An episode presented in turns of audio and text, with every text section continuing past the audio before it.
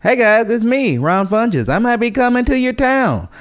If you live in Atlanta, Georgia, I'll be there September 29th at the Red Clay Comedy Festival with Janeane Garofalo and others. It'll be great. October 4th through 6th. Ooh, let me say that again. October. I know how words work. October 4th through 6th, Comedy Connection, East Providence, Rhode Island, as well as October 18th through 20th at Parlor Live in Bellevue, Washington. And also, don't forget, I'm on that Chris Jericho cruise. If you got the money, come on by. Be on a cruise with me and a bunch of wrestlers. October 27th through the 31st. Look that up and all my dates, as well as t-shirts. Because again, we are listener supported. We don't have any advertisements. I'm already I owe Halston a lot of money, and it's starting to freak me out a bit. So if you could help us out, uh, buy a t-shirt at ronfunches.com. I got several t-shirts. We're gonna get some getting better t-shirts up there. If there's any catchphrases that you heard me say that you want on there, or if you just want a shirt that just says getting better to let people know what you were about, what you trying to do, let me know. Thank you guys for listening and watching the show. I love you.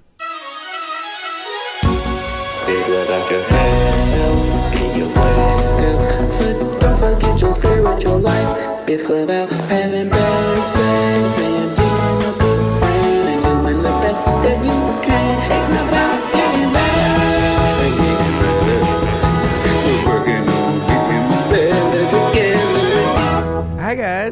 Welcome to Getting Better with Ron Funches. I'm Ron Funches.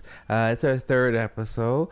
Um, it's actually we did their second episode just a couple of hours ago with my mom. I think she nailed it. The feedback has been incredible from me because that's the only person who's been able to do anything because uh, would, we just did the second episode a couple hours ago, and then I went and did a pitch meeting, and then we're doing this episode, and then I'm gonna be out of town for a week in Chicago for All In and Starrcast. I'm very excited about it.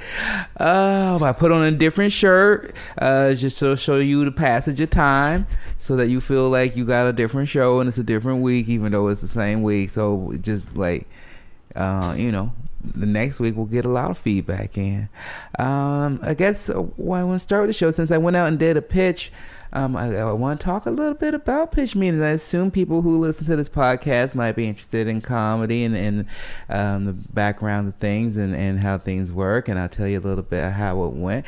Um, we, we go in, and I'll never really mention like a network or anything because I don't want it to be classless. I think I don't want you guys, and also if things don't work out, I don't want people to be tweeting or emailing and be like, "Oh, you didn't do this here," you know. Oh, f you, you know, uh, Spike TV. you know, I get many projects in the Spike. Uh, I don't even know that's a network anymore. Um, so I went in and did the pitch meeting with, uh, which is I go in with two other writers and who are also producers of it, and then they also uh, the production company behind it. Um, when you go in to pitch, there's already a, a pre-meeting when you meet with a production company to pitch it to them, and then if they're into it, they go around and take it to networks with you. Um, and so I'd already pitched with this production company, and they were into it, and so then we went and now we're going around this week to pitch to networks who will either decide to buy it or the project will die as it is. Um, and so what we do is. Um, basically um, I come up with an idea, um, and then the the writers that I've known from previous work, which is why. Um, experience is important. You know, sometimes people think they're just going to jump in right away and write a TV show, and um, that that could happen. But more more likely is that you'll you know work on other projects and then you'll meet people and you'll and you'll collaborate together and then they'll work with and get bigger and you'll get bigger and then you'll come back together after failed projects and then you'll write a new project and then maybe they'll take that and then that'll fail again. Um, so it's just a bigger journey than just being like oh I just wrote this whole big script and here it is and and now I'm on TV because usually like going in with a full script can be a detriment to you uh, because then you don't have a place to pivot from if they don't like that full script you can't be like well i'm willing to do this so what we going in is it's called a treatment um, it's just an idea a pitch pitch document of just um, what the story is about, what, what, format, whether it's like three camera or single camera. You should learn what those mean if you want to work in this industry. Um, and then you just break down the story, break down the characters, give two or three story examples, and then you're you're out of there. And hopefully, you can answer questions if they have questions about the world. So that's what we went and did today, um, and it was with a network that I've worked with before, and so they're already very nice, you know. And that's again a good part of it is that going into these places and knowing these executives and seeing them before, and them knowing I'm funny, and them knowing that I can write, you know. And so you again, you have to prove it step by step sometimes. And uh, I thought it went well. You never know; they never tell you usually right in a room. Um, but when I was leaving out, I saw Jermaine Fowler and, and Quinta Brunson, who were fucking, uh, amazing comedians and, and just cool. And um, it was just made me feel really good to be part of this community where we're also, you know, and then Gabe, I'm sure you, you're into that. We'll get into that. You, he, we'll introduce him. Don't worry, he's not just sitting here. Um, but uh, Just watching. yeah, just watching. You know, you know what it's like when you see other black actors just making it, and it makes you feel good, and a part of that community. I mean, it does like, make me feel good. It does make me good. feel good. good. If it didn't, we have issues. uh, so I guess that's perfect segue since he's just been sitting here slightly chuckling, and um, I don't really have a, a, a long intro because this is the same day. Nothing new has happened. I still came back from Bloomington. Um, my mom was great on the podcast. If you listen to the last podcast, you know what, what happened to me the last week. So we can't really go back into that. We can talk about how I found out that Halston started his first vision board. Ooh, welcome to the a- club. Yeah, he just put a guitar on it, but that's it. But, but we talked somewhere. later. We talked later, and then I think it started giving him some ideas about what else to put on It's there. not the weirdest vision board I've ever seen. So I know who you're talking about. Uh, so who we have with us today is uh, one of my my best friend. I guess I'm not his best friend because I found out that the baby is his best friend, Uh, uh, even though it's not even his baby, which is it's- weird. It was just I was being nice on the internet. Well, that everybody knows that Instagram comments are the truth, and if you write, this is my best friend. You're my best friend, Ron. Nice on the podcast. That's recorded. That's recorded. My best friend. Uh, he's my- um, co-writer on many many projects.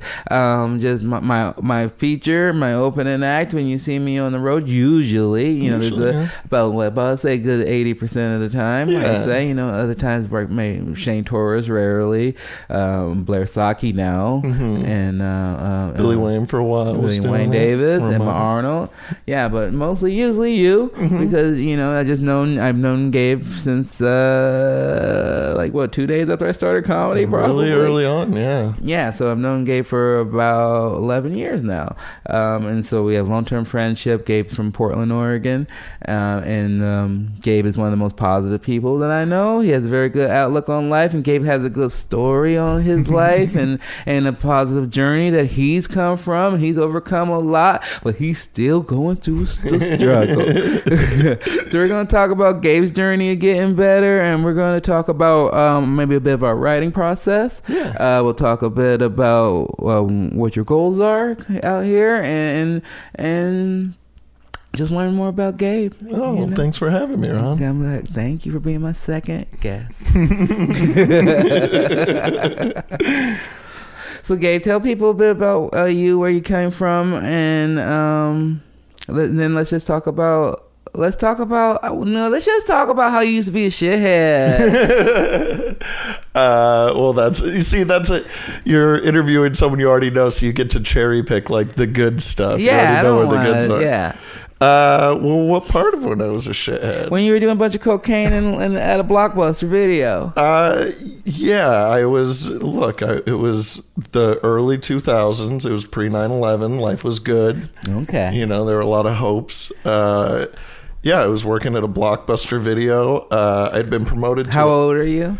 Uh, I got hired there when I was fif- 15, Mm-hmm. uh, but I got promoted to a manager uh, as soon as I turned 17. When you were old enough to see an R-rated movie, you could become a manager. Nice. And uh, my first year as a Because until then, they you were blocked away from that section. I mean, that's what they would say is Yeah, that you can't even go over. Yeah, you can't like handle the R-rated movies. Yeah. It was blockbuster, so there was no like X-rated. Not Hollywood when you had Yeah. that little visors. No, no. Man, so many people won't even get these references. yeah. People listening to podcasts, listening to video rental stories. Uh, but I made like a lot of. I made like thirty-five thousand dollars my first year as a manager. That's a good amount. It was. I was, and the way I looked at it is like I'm making as much money as like some of my teachers. So I'm gonna quit this whole like high school thing, and I'm gonna go all in with Blockbuster. so you felt like there was a lot of upward momentum with Blockbuster Video at this time. Uh, Well, and I thought You were already the manager. Yeah, and, and I thought like I could become like a district manager where Uh-huh. you're a manager of multiple stores. You're making a living. I was like, that's my career. I enjoyed it. I I was like, I'm gonna be a career blockbuster guy. Okay, I mean that's those are low goals, I would think. Well, it, I mean, but also like you know, I didn't come from you know like my not that it, it's bad, but you know, my my dad was a construction worker. My mom was uh, an administrative assistant, so you know it's. It was told to me very early on. They were like, "You're probably not going to go to college. College probably isn't going to be your thing." You know, and I wasn't good in school. Uh, so it was kind of like I found something I thought I was good at, and I was like, I could do this. I could, I could really, I'm good at rewinding these videos. yeah. I'm good. I'm good at rewinding. I'm good at talking to people. I was good at, Yeah, yeah. I mean, isn't that kind of funny in some ways when you stumble upon what your path is through other means? I remember that was the only way I would survive at jobs. Like I was a good worker at my at the grocery store as a great cashier because people would choose to come in my line even if it was longer because they wanted to talk to me. yeah, and, and I would talk to people at my bank call center job and get good scores, even though I wasn't taking as many calls. I wasn't taking many calls at all. Um, but that, and I could just talk to myself out of trouble a lot. Right. And um, I remember just learning that at an early age. I think I remember I was 14, going, being like around the, the family reunion and uh, just cracking a joke and hearing everybody laugh and being like, oh, okay, I have a lot of power in this moment. Yeah. And I think that's always stuck with me. You ever have a, a moment like that? Mine was I was really really young. Uh, I did church plays uh, when I was a kid, and I would always audition for the main person and never get it. I would always get the comic relief, and I I hated it for a long time. But one of the last ones I ever did, I was playing an old man, so I had like a bald cap on and a wig, and I just I'd made up a voice for my character, and I just remember being like. I'm gonna go out there. I'm gonna stand on my little, you know, masking tape mark, and I'm gonna fucking nail it. And I did, and I went to like a mega church, so it was like 500 people, and I just remember feeling that that rumble of a laugh. And you know, later on, once I started doing comedy and feeling that again, it was uh, very familiar. And I think that was also the moment that stage fright was just kind of washed away. But that's it's weird that I never really took that then and thought of being a performer. Well, of course. I mean, why would you? It's just it's a small part of your life. But I think a lot of us, you know, if if you look back at the beginnings of your life, or you look at your your childhood and, and in some of your teen years, you see these like moments that kind of shaped who you were and was like oh okay i always was meant to be a comedian like even i talked a lot about the lady liberty job and stuff like that where it's like okay these are things that were meant to get me out of my shell you know Yeah. i had to go through these type and of things the, and in hindsight, it's a funny experience. You know, in the moment, it's not, but a lot of times in the moment i'm going this will be funny later Yeah, I, I remember the first time I ever did stand up, and after because it was one of the one times where like it went well my first time, and I remember getting off stage thinking like, oh, that's what all that bullshit before this was for was to set me up for this moment. This is what it was all.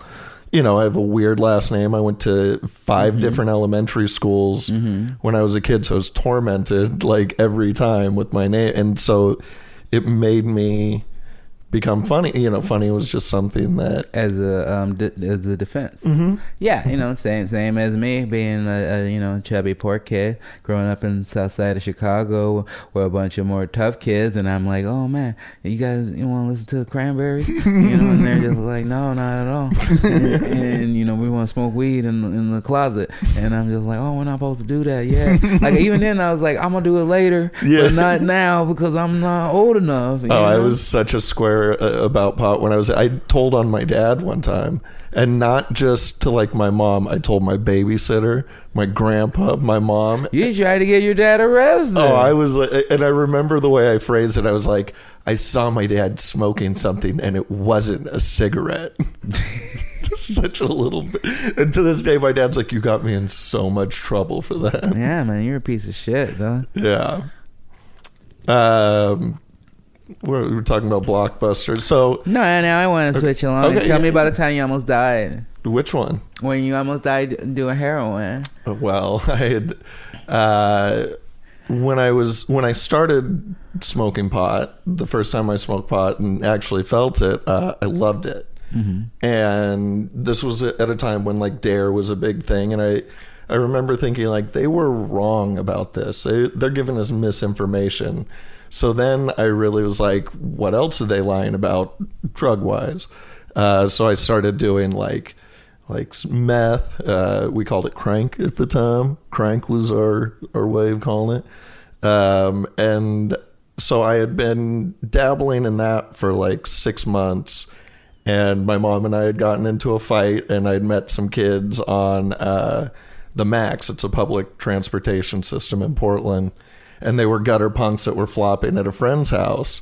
And so I went over there and did more meth and hung out with these guys. And they had told How old are you? Uh, I was at this time probably 15. Okay, that's very young for meth. It's pretty young. I think like 15 is definitely like if you were smoking weed, I'd be like, oh, okay, you were a little bit of a rebel. And- And, if you were like, okay, I did mushrooms, I'd be like, okay, you. Uh, my mom wouldn't let me hang out with you, but like meth at 15, I was like, you must have had a full blown job or something. Uh, like that seemed like you would have to be a trucker. to get me- Well, How do you was even get it? A friend's mom was addicted to it, and his older brother, they were both addicted to it. So, you know, we knew they were doing it. They would always, and this is something that like is just not not that they were good parents, but they would always when they would do meth, they would smoke pot with us. But then when they would do meth, they would be like, "Kids, get out of the room! The kids get out of the room!" So it made it feel I like like that. That's I mean that is solid parent. but it, it makes as kids it was like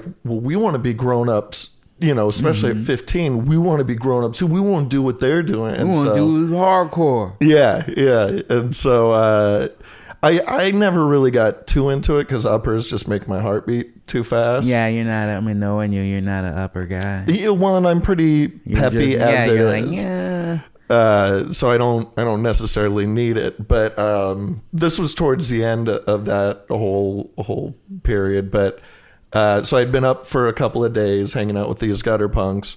Uh, I had mentioned that I always wanted to try acid, and they mentioned they could get it. So we got the guy over and. I took some acid with another friend who had met up with me and, and come came over to this house. And so uh, I see the group of guys smoking out of the same pipe that we had been smoking out of when we were doing the meth. And uh, I was like, hey, can I get a hit? And one of the new guys was like, nah, this isn't for kids. And I was like, fucking hate it when people say, I was like, kid, I'll show you a kid. And they gave me the pipe. And like, this is a really shitty thing to be proud of, but like, I'm good at hitting meth pipes. Like I'm just I have a good temperament for it and I I understand what you're trying to I was really good at it. I don't even know what that means. So I took a really big hit, is what I'm saying. Like Okay. a really big hit, and they were impressed, and I felt good. Uh, and you know, I I couldn't tell you how much later, but I started to feel kind of like sweaty, you know, and and then like the room kind of started spinning, and the acid's kicking in. So I'm also, you know, experiencing I Forgot about the acid. yeah, you tend to. Uh, but so I I start feeling like I'm gonna get sick, so I leave this apartment and uh, So right now you're on acid and meth. Uh, yeah, and I've been up, and once you've been up for a few days, you're already like kind of. Oh, I've been there. You know, taking care of an autistic child when he would only sleep two to five hours a day. You start seeing things getting fuzzy, things get weird, things are funny, but then but then you're cranky. It's a very moody time. it, it was not the best, and so I start throwing up. My friend calls his meth mom, who uh, comes and picks us up, and the whole way back, I'm just they're having to stop so I could throw up. I was trembling like each little knuckle on my finger had its own individual tremble. It was terrifying. And so we get to my friend's house, not a hospital for some reason, and they put me on the bottom bunk of this bed and, and they give me some water. And I just remember like I and they put I'll never forget because it's one of my favorite movies now. Martin Lawrence Blue Streak That's a good movie. they put it on the DVD player and just left me in this room. And I remember, uh, you know, trying to call out and not being able to. And I just thought in that moment, I was like, "You fucked up. You're you're gonna die tonight because you fucked up."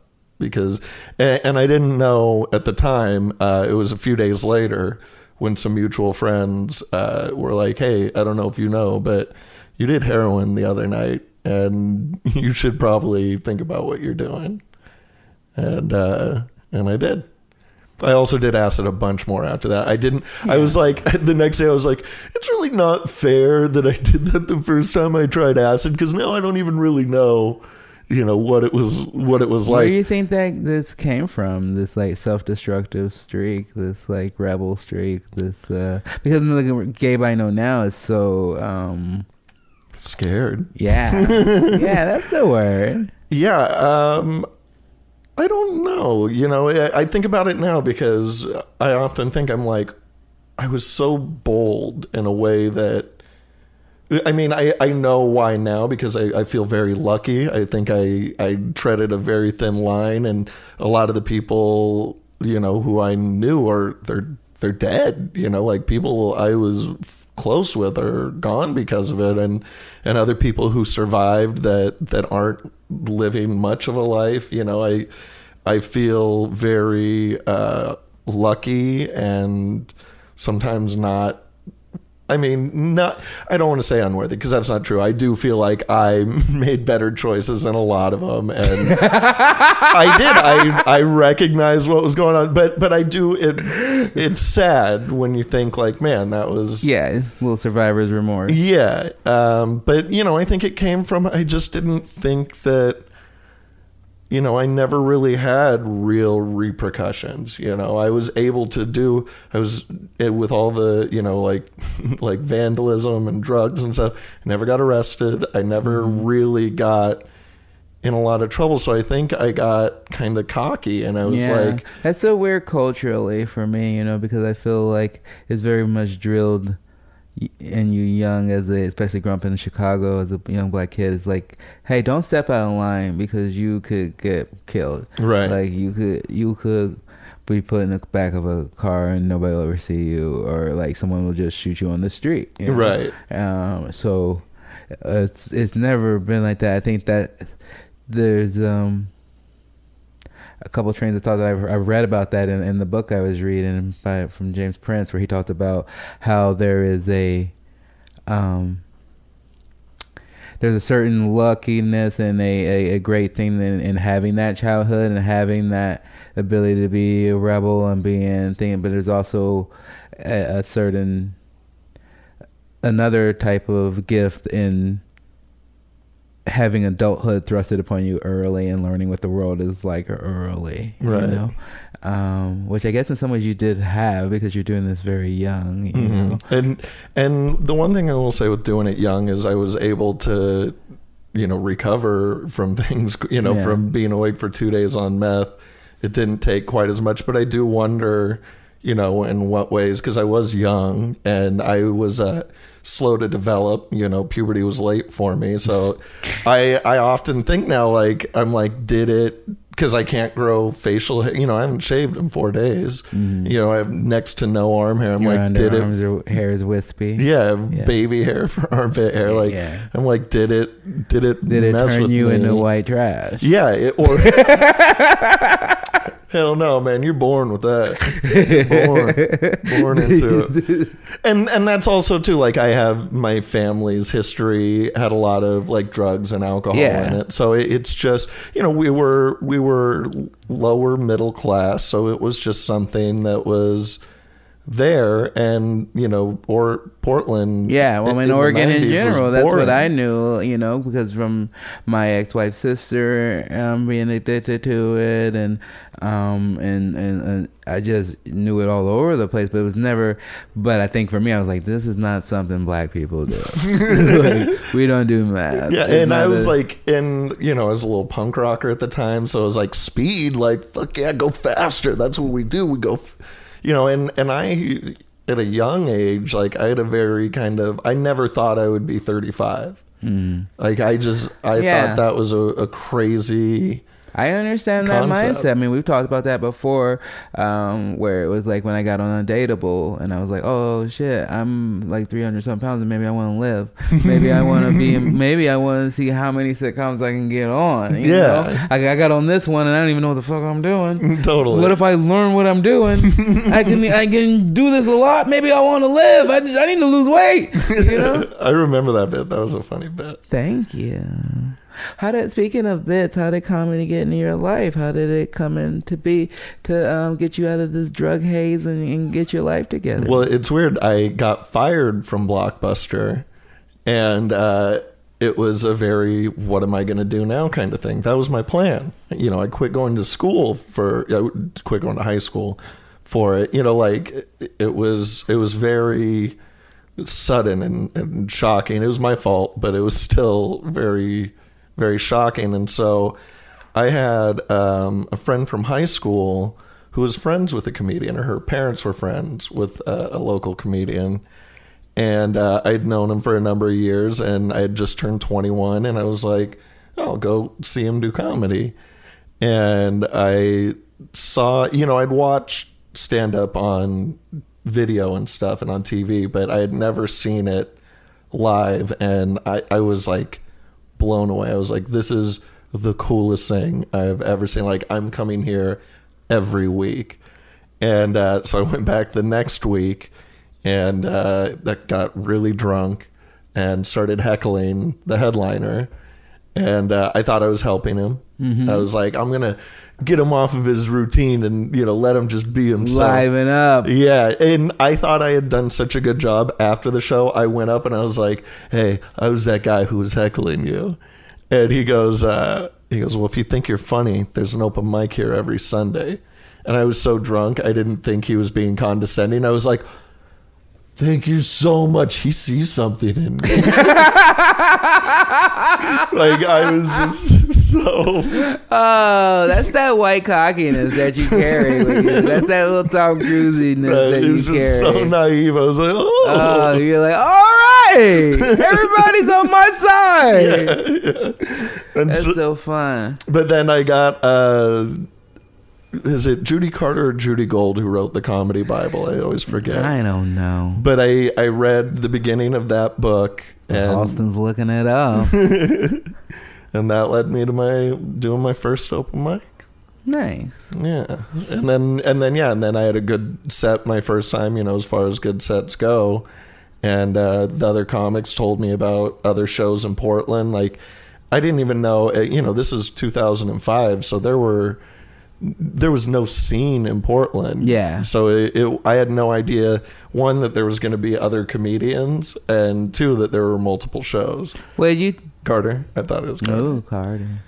What did you think of me when you met me? I couldn't remember right. I I know I love this too because we have I thought you were a jerk. And I thought you were the funniest person I'd. I was like, I remember sitting back with, I'll name drop this one with Kyle Harbert, Nice. and I because we would make bets on open micers if we heard they were new, we would bet on on comics and. Yeah, this, I'll talk about this later because this is just too inside. But uh, I remember standing at the back of Harvey's and watching you go on stage, and I remember you had that Cheetos bag full of urine bit, And I remember leaning over to Kyle and just being like, "That's a fucking bit, just right out of the gate. Not a, a joke, not a, a series of, of connected themes. It is, it, it was a chunk. It was a well written bit." And I just remember being like, "This guy's gonna blow us all out of the water."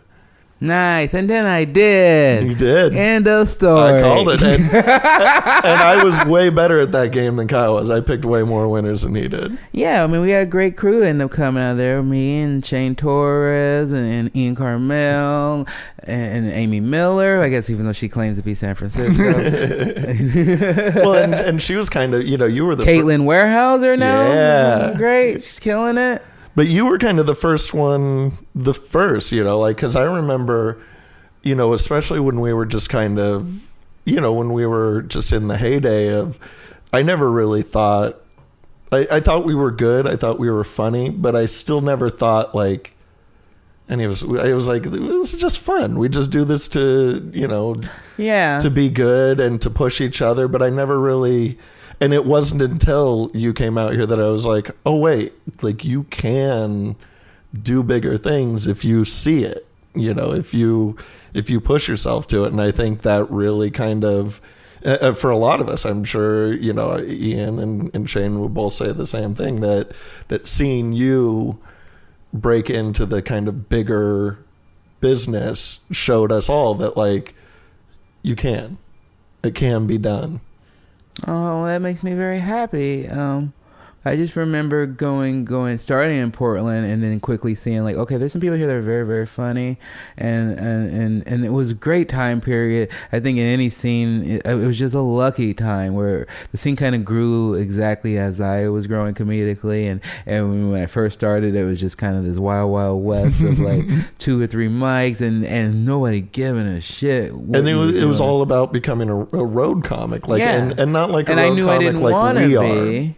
But I, uh, yeah, road comic as in going to the middle of Washington, middle they, of Oregon. they were the last pirates i mean there were people you know avoiding you know bills and Yeah. lives and stuff I mean, I think a lot of people don't know about that. There's like, there's like so many different worlds of comedy, but in Mhm. general, there's like two main worlds of comedy, which is, is road comedy and and more, I guess, club comedy. I yeah like the club word. road As, and and by road we mean mostly I guess barish like Yeah. surprise comedy Yeah. when you didn't even know there was you just showed up at the bar and now there's a show we had a place that told us that they couldn't turn football off or people would leave but they would mute it but there was a big screen tv just to the side of the stage so the entire show everyone was looking just to the side of you. It was the I've- the best and the worst. Definitely done gigs like that truck stop gigs. Yeah. uh, just just the worst. And and you kind of can live in that world for really as long as you want to. It's kind of very much it's very structured like a regular job where it's like how long have you been doing it? Yeah. and um like who do you know? Mhm. you know and and you can get success there by a formula more of a formulaic comedy of like just being like uh, doing the classic stereotypes and then being if you're an overweight person really m- pointing that out making fun of yourself you know And I think, you know, it's.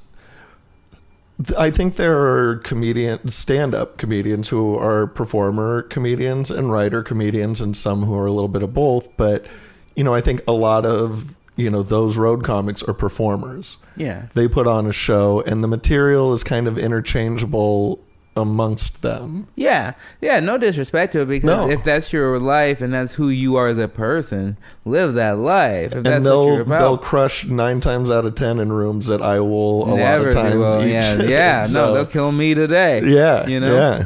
But um, I knew from the get go that that wasn't my path, and and I didn't want to do that. And so, and I also noticed right away there's going to be like a mix between people who just kind of want to hang out and go do karaoke after, Right. or, or do a softball league. Or Yeah, just looking that. for people to say hello when they walked into a room. Yeah, and just hang out and have a place to be like, oh, we're all doing it. And because sometimes I feel like if you have that group mentality, then you don't feel that you're failing because no, you're like, none of us are making Right. it. We're all here together and it's just not possible. And we're grinding. And then if somebody breaks that illusion for you, It's like the most toxic, like nice thing you can do. You know, like because they're they're just trying to be supportive, but it's also not helpful. You know, if everything's great, then nothing's great. No, which I think is a big thing about having a work ethic in comedy and, and, and really treating it not again not like competing with other people, but competing with yourself Yeah. to always get better and better at um at conveying your message and, and then just working at being funnier and, and expanding it, which is why we're moving on from stand up and trying to write shows and, Mhm. and doing things of that nature. Um, I want to talk a little bit about our, our writing process together in case people are interested in, in trying to get better as, as writers. I was talking to people on a previous episode with my mom about how um, I'm not very good at, at, at the structure of building the initial um, script. Or what we call the bare bones. Yeah, the bare That's bones we- script, and, and and you kind of build that, and then I come in and I do the painting, and um, we just talk about a little bit about that process. Yeah, yeah, yeah, absolutely. I, I mean, it's still, you know, we're still learning. Uh, it's still something that I think we're getting better and better at each time. But yeah, um, you know, we we have an outline, so we know roughly, or I mean, we know actually very specifically uh, what we're doing. It's um, you know an outline of each scene, and I go in and you know just kind of make. A, Okay, well, then let's step it back from the beginning. Sure, You know, sure. Like, let's tell people how we how you make an outline, and, and we're gonna let's just go from the beginning of like when we have an idea for um, a pitch. Let's take it from that until till, till all the way to the script form. How does that go? Well, I mean, it's a lot of expanding. You know, it kind of starts with a two or three sentence description. Yeah, you should be able to break your idea down into a couple of sentences. If you can't break it down to its bare bones of, of what this show is, I mean, what people call an elevator pitch is Mhm. what that's what it's called. But just uh, two or three sentences, and and what used to be a big um, hurdle for me was always that it's this meets that, you know, which is what everybody wants, Right. And um, And I love that's like an improv game for yeah, me. yeah. yeah. I just never in because I'm like, this is my show, is right. what it is. Well, and it, it's a silly concept that like they want everyone's so big on originality, but they want you to compare it to two things that already exist Yeah. and we're hopefully successful. But I, I also get what they mean because sometimes that does help. You know, like those two things are yeah, not the same thing. sometimes hone your vision in as well. right. Yeah, so like so so the first show that we're working on that we've already sold and that we've been writing, um, I forgot what is the this means that on that. It was um, I forgot. I forgot. Uh, for for uh, how should we? I don't know how to reference them now. Uh, Adult show or child? show about me and Malcolm. uh, so yeah, what was what was the elevator pitch? I mean, for that one, it's been so long now. Yeah, I we've been working on that forever. Um, okay, so I guess we'll, we'll just go with the new one, which is the one about me and my dad. And the pitch for that was that it's um, uh, the Fresh Prince of the Bel Air meets the Beverly Hillbillies. Right. Yeah.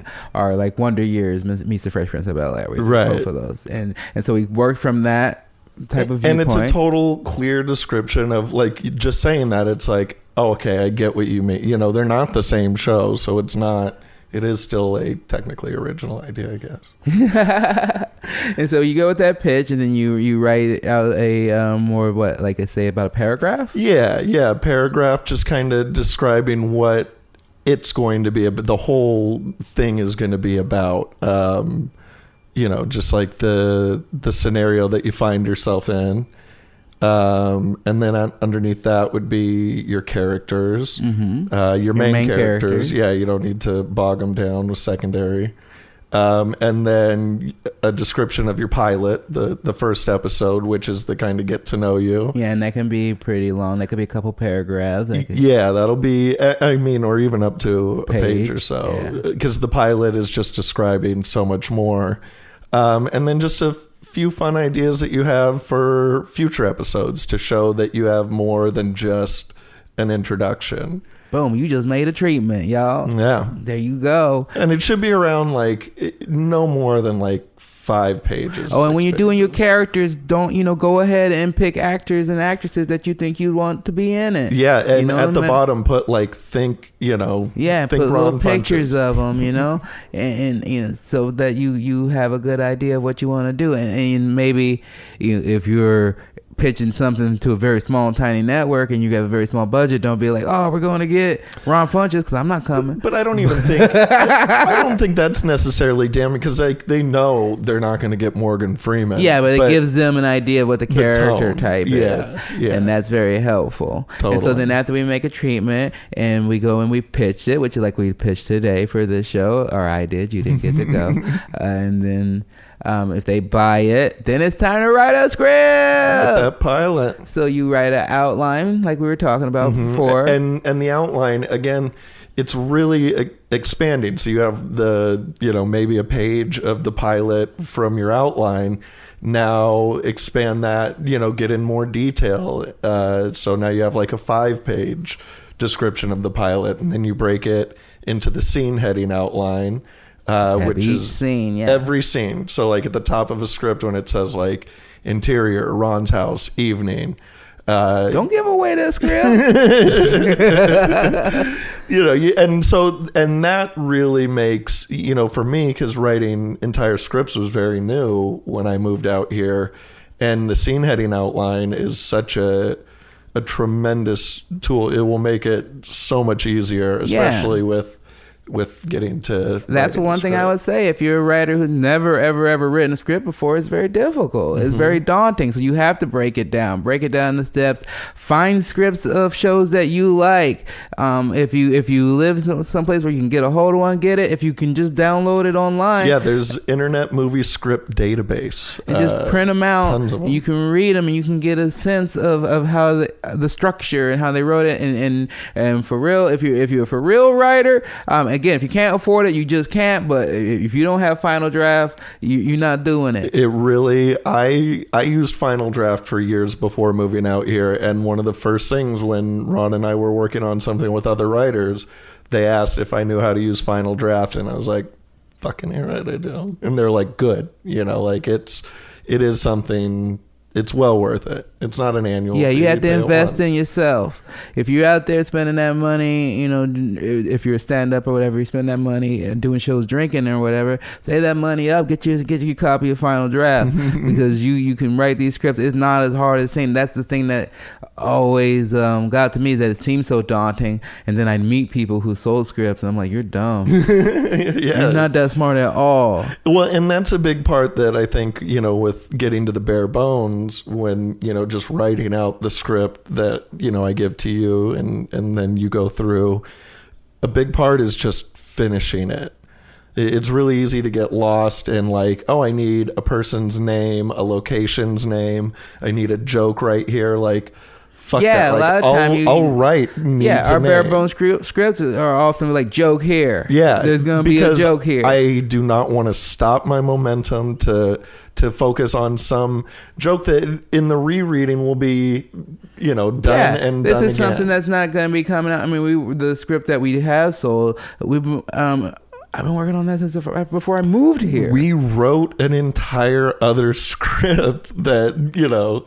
No, it will never. You, I don't think we used anything from no, the, there's some things tonally. totally, totally. But, but I mean, yeah, I mean, the amount of of work is it. It really is work, and you have to enjoy doing it because you know. Yeah, and you just continue to get better and better at it. Um, you have to know that you'll fail. You have to know that uh, um, even if you sell a script, that odds are that it still won't be made. Right. You know, you can. We sold it. Uh, we sold another script previously. No, um, with, with the people that we're working with now on this new pitch, and uh, we were so excited. and It was fun, Oh. and, and, and it just. I mean, that was. I was so. I'll just Please tell me. Uh, so like I had just moved to LA and uh, you know I live in a living room so it's kind of like ugh. and Ron and I are, are working on the show that like a network's already interested in and so we go in and meet with these writers and they kind of give me like how they work and their whole thing and about an hour in they go hey just so you know when this gets picked up you got a job and I like in my mind I lose it. I'm like, I got I'm gonna get a job on a network TV show two weeks into Hollywood. I own this town. I am the greatest. Like I was just so like in my mind I was just like, hmm. Don't worry about. Oh, people are like, oh, you're sleeping on an air mattress. Are you okay? I'm like, better than okay, because my future's bright. I got a million dollar check. I should write it up now. And uh, and then that show did not get picked up. Mm, we did not. Didn't Yeah. get really that close to. No, no. But, you know, it was, I mean, at that phase, you know, we didn't really write any of the script. They just sent us pages and we, We worked punch on up, it. yeah. And, and so that was, it- it's been so funny just how the baby steps have kind of been just at that perfect time. You know, if I would have moved out six months later, it would have just, you know, you would have been leaps ahead of, you know, in writing. And, and so it was really kind of a perfect. Yeah, which is why I was always pushing you to come out here and move out here, and and we could talk about that, and we can lead our segue. Halston, what's our time right now? Ooh, nice. Let's talk about that. Seems like we have enough time then. Gabe, how's your life gotten better recently? Mm. Well, I'm not on that air mattress anymore. I got a regular mattress. That's beautiful. Um, no, I mean I feel more creative now than than I ever have. Um, you know, I've been lucky enough since I've been out here to barely make it without having a day job, so I've been able to focus on on creativity and things I you know came out here to do. You're Um, Vincent Van Gogh. yeah, yeah, Vincent Van Gogh. Although I feel like his like uh, ability to produce like finished products are Yeah, better way, way better than you. From that museum we went to. Yeah, he was killing 250 in Paris yeah. alone. Jeez. I wrote like twelve sketches in Portland, and I do not want to see them made after I die. um, yeah, and my stand up feels you know sharper than ever. You know, I I feel really good at what I do, and I. You know, when I first moved out here, I would say I want to be a writer, whereas now I feel like I can be. You know, I, I was kind of just saying it when I first came out, mm-hmm. and and now when I say it, like, no, I I have a skill that is you know it, not many people have, and and I'm good. I'm decent at it, and I will get better. That's beautiful to hear. And you're keeping your vision board and you got goals and, and you got a lot of positive positivity even though you live in a living room and stuff, you feel like things are going better than ever for you. Yeah, yeah, and you know, L.A. and I think probably New York are like some of the only places where you tell people you live in a living room, and they're like, "Yeah, so did I when I first came." Oh, two years in a living room, fine. Like once it gets to three years, maybe figure it out. But but you know, everyone out here has a, a two years in the living room story, so it's you know, it's Yeah, I mean, I would tell my story that I came out here.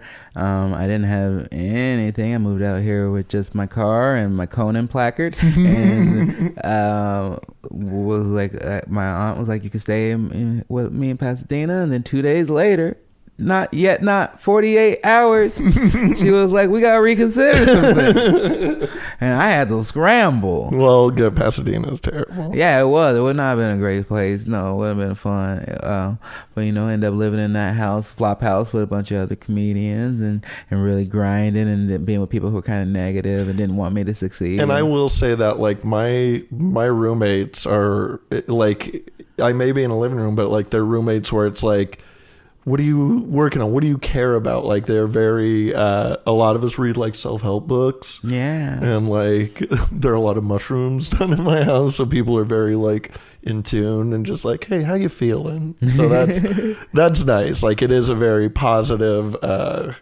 you know, And your comedy is very positive, Gabe. And I, I, I talked about that um, on the last episode about how what I like about our show together, and I think you mentioned it, is that for like an hour and a half, you have this show that's just kind of like upbeat Yeah. and positive. There, well, there's no no victim, you know, in, in what we do. Like, if anything, it's us. You know, like we're the victims of our our own uh, material. But yeah, I um, I mean, I I can go dark. I definitely have a dark side, but I just don't think that uh, that's my strong suit. You know, I I smile a lot. You know, I think it just I like bringing joy to people.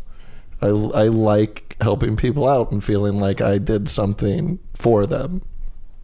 So You want to tell us a couple of your goals for for the future? What's what, what, what's what's on Gabe's vision board? What's gonna happen for Gabe? Um, on my vision board is uh, well, a, a lot of not living in a living room type stuff. So that's yeah, a big that makes one. sense. That does make sense. I don't even Uh, know why I asked that question. Yeah, like there's It'd like be weird if you had said something else right away. Yeah, like, I want to go on a trip. I have a, a clean toilet and uh, a big bed. Those are the first. But um, no, I want to. Um, I'm gonna self-produce uh, an album because you and I have been going on the road for you know almost yeah, two I'm years like, hey, now. I'm sick of hearing this material. And and I'm sick of doing it because you know a a lot of it is coming from the past. yeah, and when I was in a different place than I am now, and um, so I'm gonna self-produce that, and, and I think that and that's very important. I think in a way to to do comedy, I feel a lot of people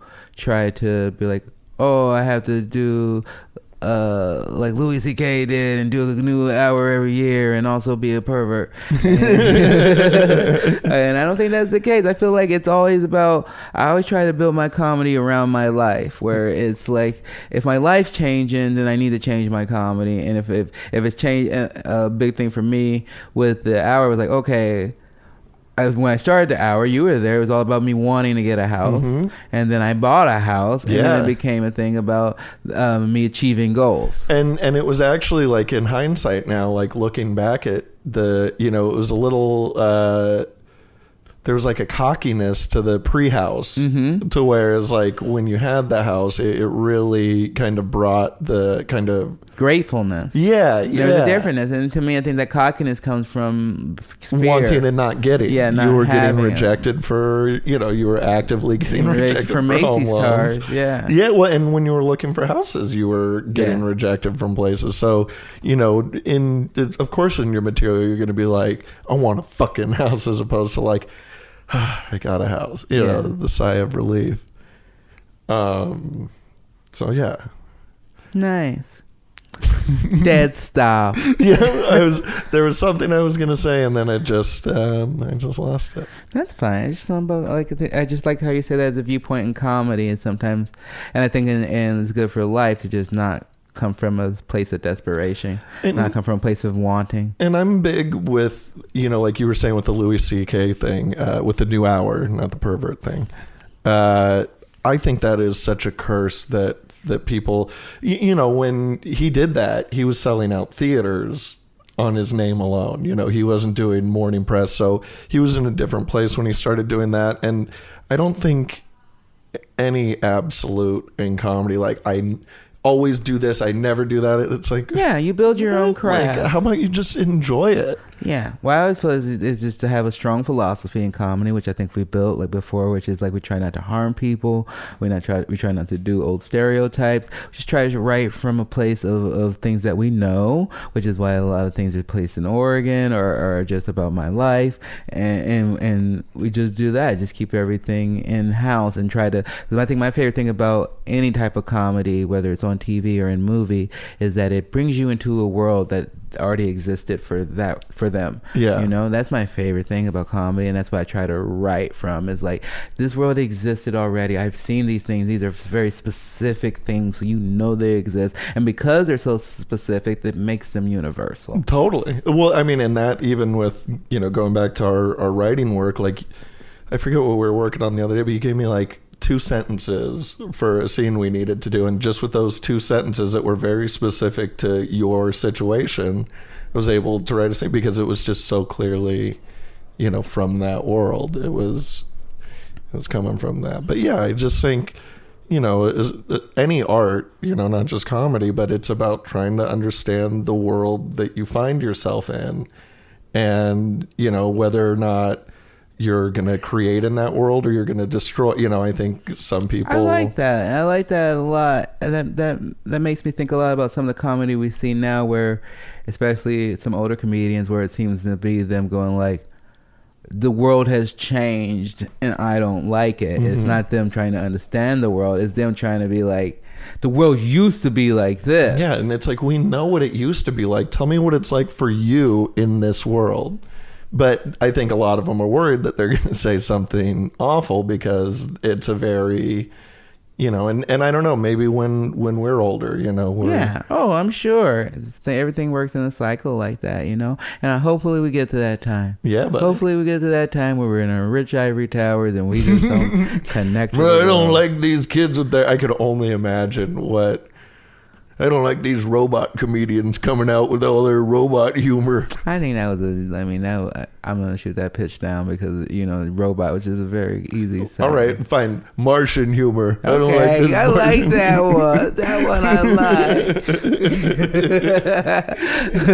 like. so you're working on an album. And hopefully, we'll hear that real soon. Mm-hmm. Um, anything else going on for you? I know you're in acting class and we're writing stuff together. Where can people see you online? Uh, I'm on Instagram the most. I'm on Twitter. The uh, least. the- no, I, I, wouldn't even say follow him on Don't say that. You can follow me on Twitter if you want to not be burdened by having to hear every inane thought I have about every wrestler. Who are you speaking of? Nothing. No one. uh, yeah, follow me on that. If Uh, you want two jokes a year, I know. I like that that pin joke has like almost more likes than I have followers, and I'm like, so they saw the tweet, they thought it was funny, they looked at my account, and they're like, nah. yeah, they did their. These are people that do their research. yeah. If you want strong opinions on uh, comic books, Yes. on Twitter. Yes. Tell people the handle. oh, at Gabe Dinger. You're really not good at promoting. For both of them, it's at Gabe Dinger. You'll find it. Is there anything else you want to talk about? Anything, anything, anything I've done for your life?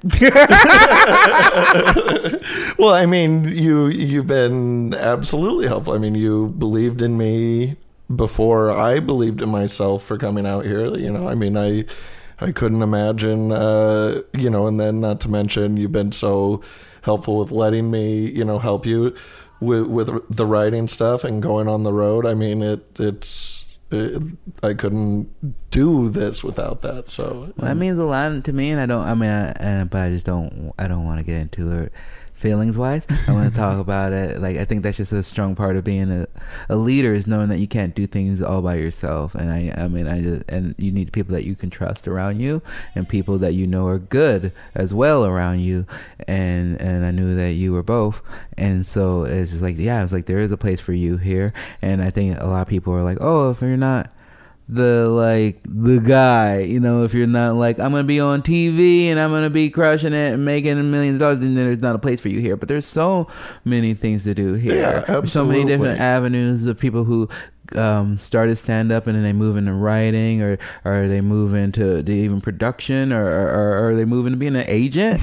You know there's so many different avenues. If you just love um, the field that you're in, whether it's comedy or whatever, uh, just get started. Totally. In whatever area that you can get started in, whether it's if if if even if you don't want to be a stand up, but that's all that's going on, maybe go f- learn a little bit about it. You know, the, all these things feed into each other. You know, my stand up um, informed my acting, and, and going in and, to acting class and going and, and taking it seriously made my stand up better, and, and which also helped my and an acting class because we both have the same coach uh, has helped the script analysis has helped with writing Oh, absolutely. You know, like, so we can break down all- script easier. We would know, like, okay, I would never want to play like something that's written like this. Yeah, or, yeah. You know, you you learn to love all your characters and, and really put something else behind them because you want people to really play them and have fun when they play them.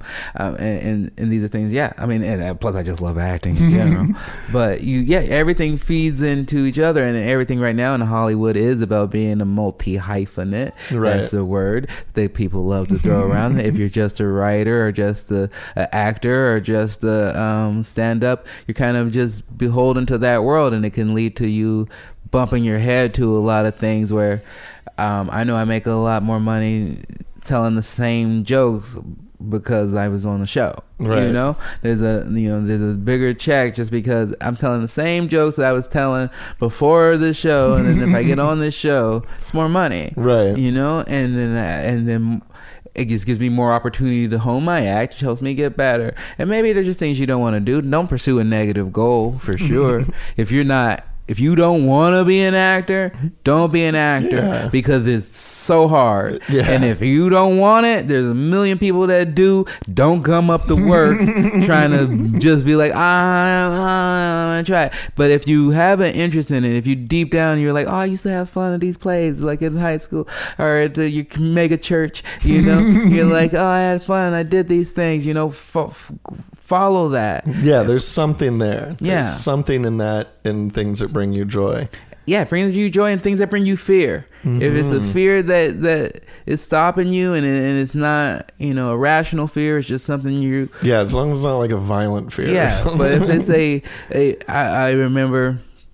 The thing I, I just learned myself, um, just from being a very fearful young man, and and there's a quote from from Julius Caesar where it was just like a hero, a coward dies a thousand times, but a hero dies but once. And I always something I, I remember putting at on my phone and just being like, this is how I need to live my life. Like every time that I'm don't make a decision or I'm not acting the way that I want to act, that's a tiny death that I'm mm-hmm. going through, and I, and I, the death will come no matter. So I might as well live my life being bold Yeah. and enjoying what I want to do, as long as I'm not hurting anybody. Yeah. and I think that's very important. So I learned to chase those fears, and I think that's something acting class all the way around has helped like with writing with stand up but also just spiritually in my life where you know things that um myra teaches us about and i'm gonna hopefully we'll get her on the podcast yeah, oh shit. is uh, that she teaches that you know that each feeling is worth a nickel Mm-hmm. and each feeling is therefore valuable but no no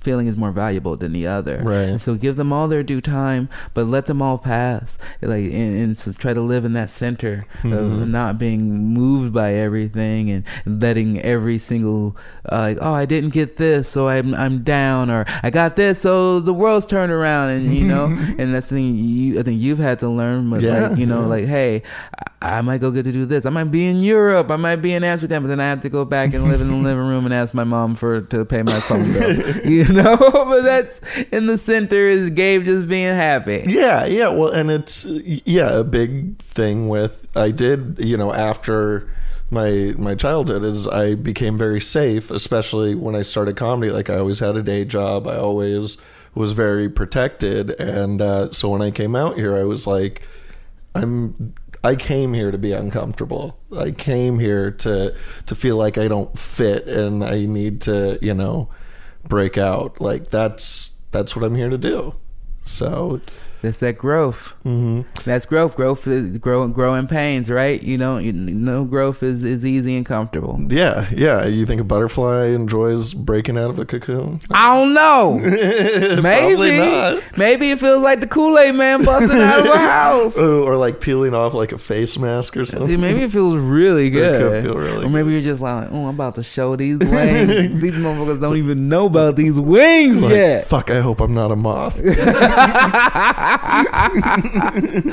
Gabe, it's a pleasure having you. I'm sure we'll have you many times when, whenever another guest uh, drops off. well, I live seven minutes away. Thanks for coming, buddy. Thanks for having me.